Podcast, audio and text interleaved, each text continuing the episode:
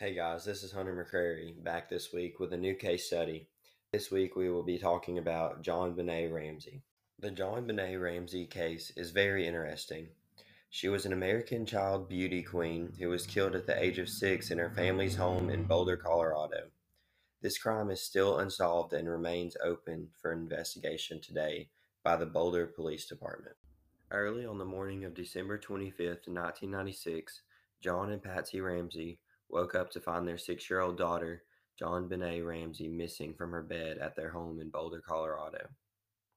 Patsy and John had woken up early to prepare for a trip when Patsy discovered a ransom note on the stairs demanding $118,000 for their daughter's safe return.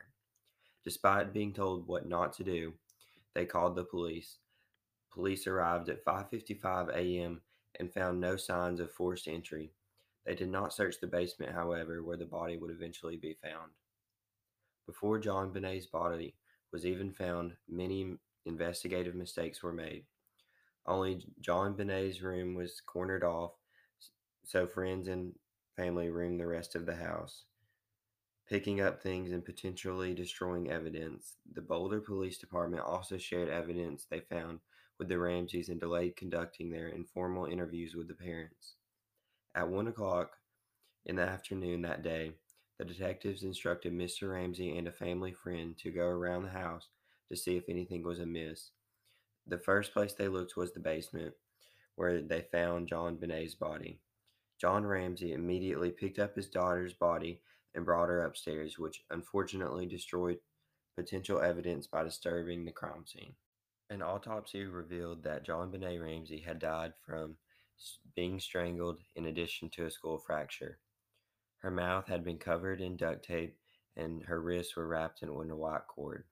Her torso had been covered in a white blanket. There was no evidence of rape, however, sexual assault could not be ruled out.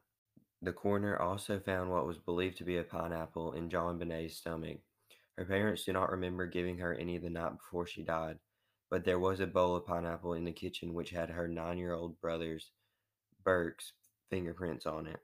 However, this meant little since time cannot be attributed to fingerprints. The Ramsey said Burke was in his room all night asleep, and there was never any physical evidence to reflect otherwise. We are still unsure who committed this crime. However, at first, Patsy, John, and Burke all became suspects because they were in the house also, the ransom note was long, felt staged, and was written in pen and paper from the house. The ransom note also demanded the exact amount of money John had received as a bonus earlier that year. Patsy's handwriting was also not cleared free. One other suspect that later became a suspect due to the fact that he confessed for killing JonBenét by accident was John Karr. He said he drugged and sexually assaulted her. However, Karr was dismissed after it was revealed that there were no drugs found in the body. I find this case very odd because a little girl was murdered and nobody knows who did it still today. The case is still open, and the suspects were her own close family members.